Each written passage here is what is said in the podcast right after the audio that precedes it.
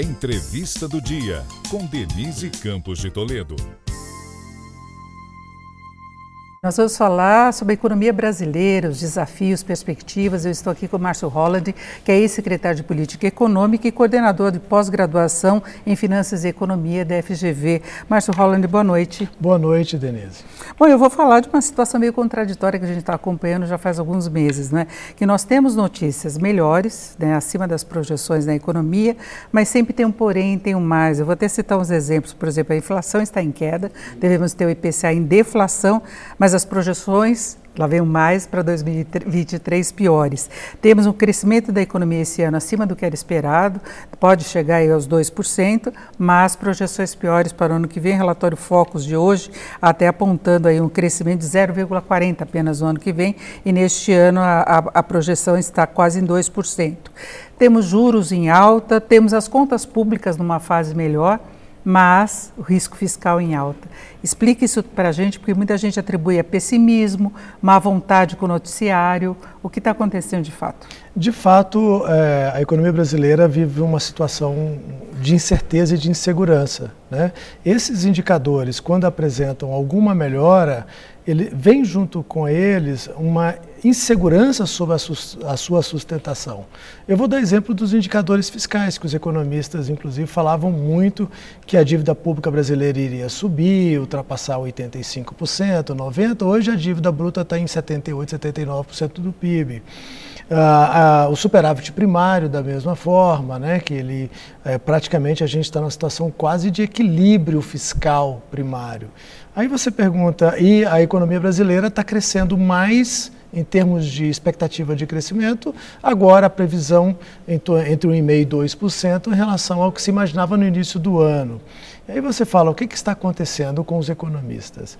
O fato é que, ao mesmo tempo que isso está acontecendo, isso está acontecendo primeiro com artificialismo, é, veja, no caso da inflação brasileira que está desacelerando, em grande parte tem a ver com aquela limitação é, do uso do imposto de renda por parte do, do, desculpa do ICMS por parte dos estados para energia elétrica, combustível, o que gera um rombo fiscal, porque os estados obviamente é, terão limitações de arrecadação, estão obviamente obtendo liminares junto ao STF, isso a conta volta para o Tesouro, volta para a União, que terá que ressarcir os estados dessa limitação do ICMS para esses bens. A recomposição então, de perdas, não? A recomposição de perdas aumenta o risco fiscal. A conta volta, o governo dá com a mão e, é, digamos, tira com a outra mão. Né? Você vê no caso da inflação, ela desacelera em parte por conta disso, inclusive, desse artificialismo do reajuste, em parte porque está tendo um arrefecimento mesmo no crescimento dos preços das commodities em nível internacional. O preço da commodity caindo significa problemas para o Brasil, via canal de arrecadação, canal de exportação, canal de crescimento econômico. É que o Brasil ganha muito, por exemplo, a venda de derivados de petróleo, minério de ferro, alimentos que estão mais caros. Sem né? dúvida nenhuma. Então, você vê alguns alguns efeitos acontecendo nesse sentido. Você uh, observa uma certa expansão de gastos no Brasil, um estímulo à, à demanda, causado inclusive por medidas, eh, vamos chamar sociais, como auxílio ao caminhoneiro, ao taxista, dobrando o Vale Gás, aumentando de 400 para 600 reais o Auxílio Brasil. E, ao mesmo tempo, isso é, significa um crescimento para esse ano, mas grande parte eh, desses benefícios não serão renovados no ano que vem, não teremos esse estímulo de consumo. Ao mesmo tempo, aumenta a conta fiscal para o ano que vem.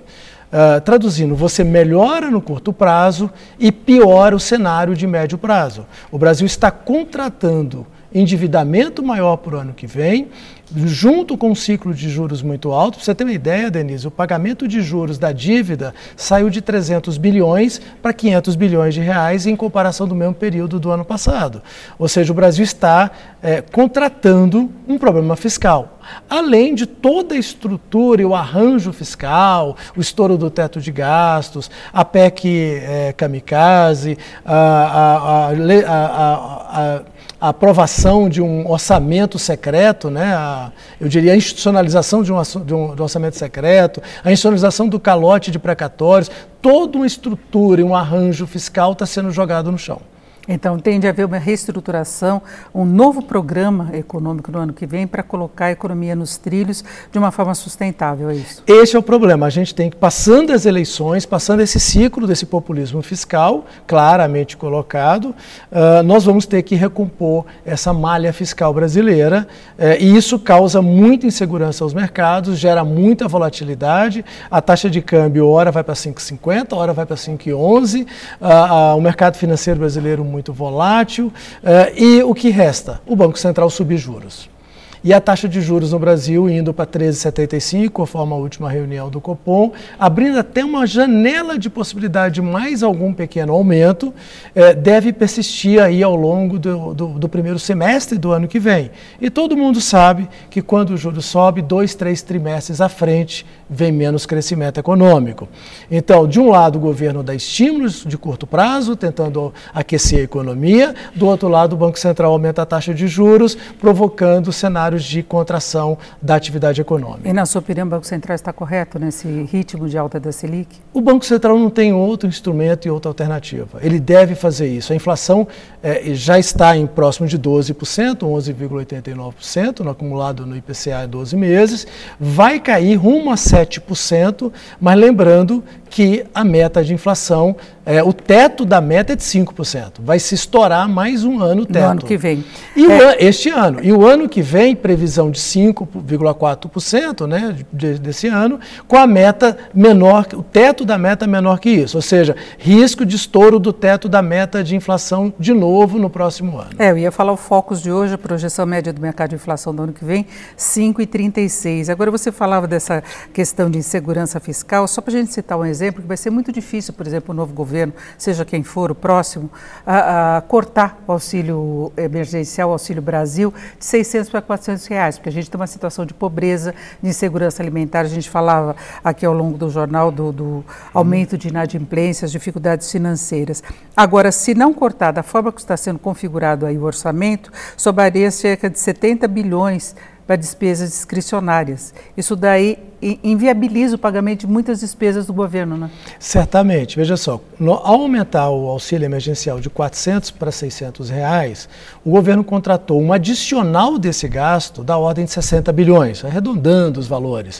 Uh, esse auxílio Brasil deve representar uma despesa anual nos cofres públicos de 160 bilhões. De onde vem esse dinheiro? Já estouramos o teto de gastos, é, já estamos com essa dificuldade fiscal do Brasil. Não é uma discussão de legitimidade ou não do Auxílio Brasil, como você coloca, o Brasil está num nível de empobrecimento muito grande, um nível de, de miséria crescente, é necessário esse tipo de medida, mas nós vamos ter que cortar gastos em outro lugar aonde um governo novo vai cortar gastos. Esse é um grande desafio. Denise, tem uma outra coisa que preocupa e que a gente tem parado de discutir, que é a questão da Previdência. Né? Nós fizemos uma reforma da Previdência e achamos que está tudo resolvido. Para você ter uma ideia, no primeiro semestre deste ano, janeiro a junho, em relação ao primeiro semestre do ano passado, a despesa da Previdência, do regime geral da Previdência, no orçamento da União, subiu 52 bilhões em relação ao ano passado. Então ela está crescendo 100 bilhões por ano, o que é uma coisa extraordinária. Traduzindo, a gente precisa resolver esse problema também da Previdência. É, esse assunto não está resolvido ainda no Brasil. Bom, são os desafios que nós temos pela frente. Eu agradeço muito a participação do Márcio Holland aqui no Jornal da Gazeta. Ele foi secretário de Política Econômica e é coordenador da pós-graduação em Finanças e Economia da FGV. Márcio, muito obrigado. Essa foi a entrevista do dia para o podcast do Jornal da Gazeta.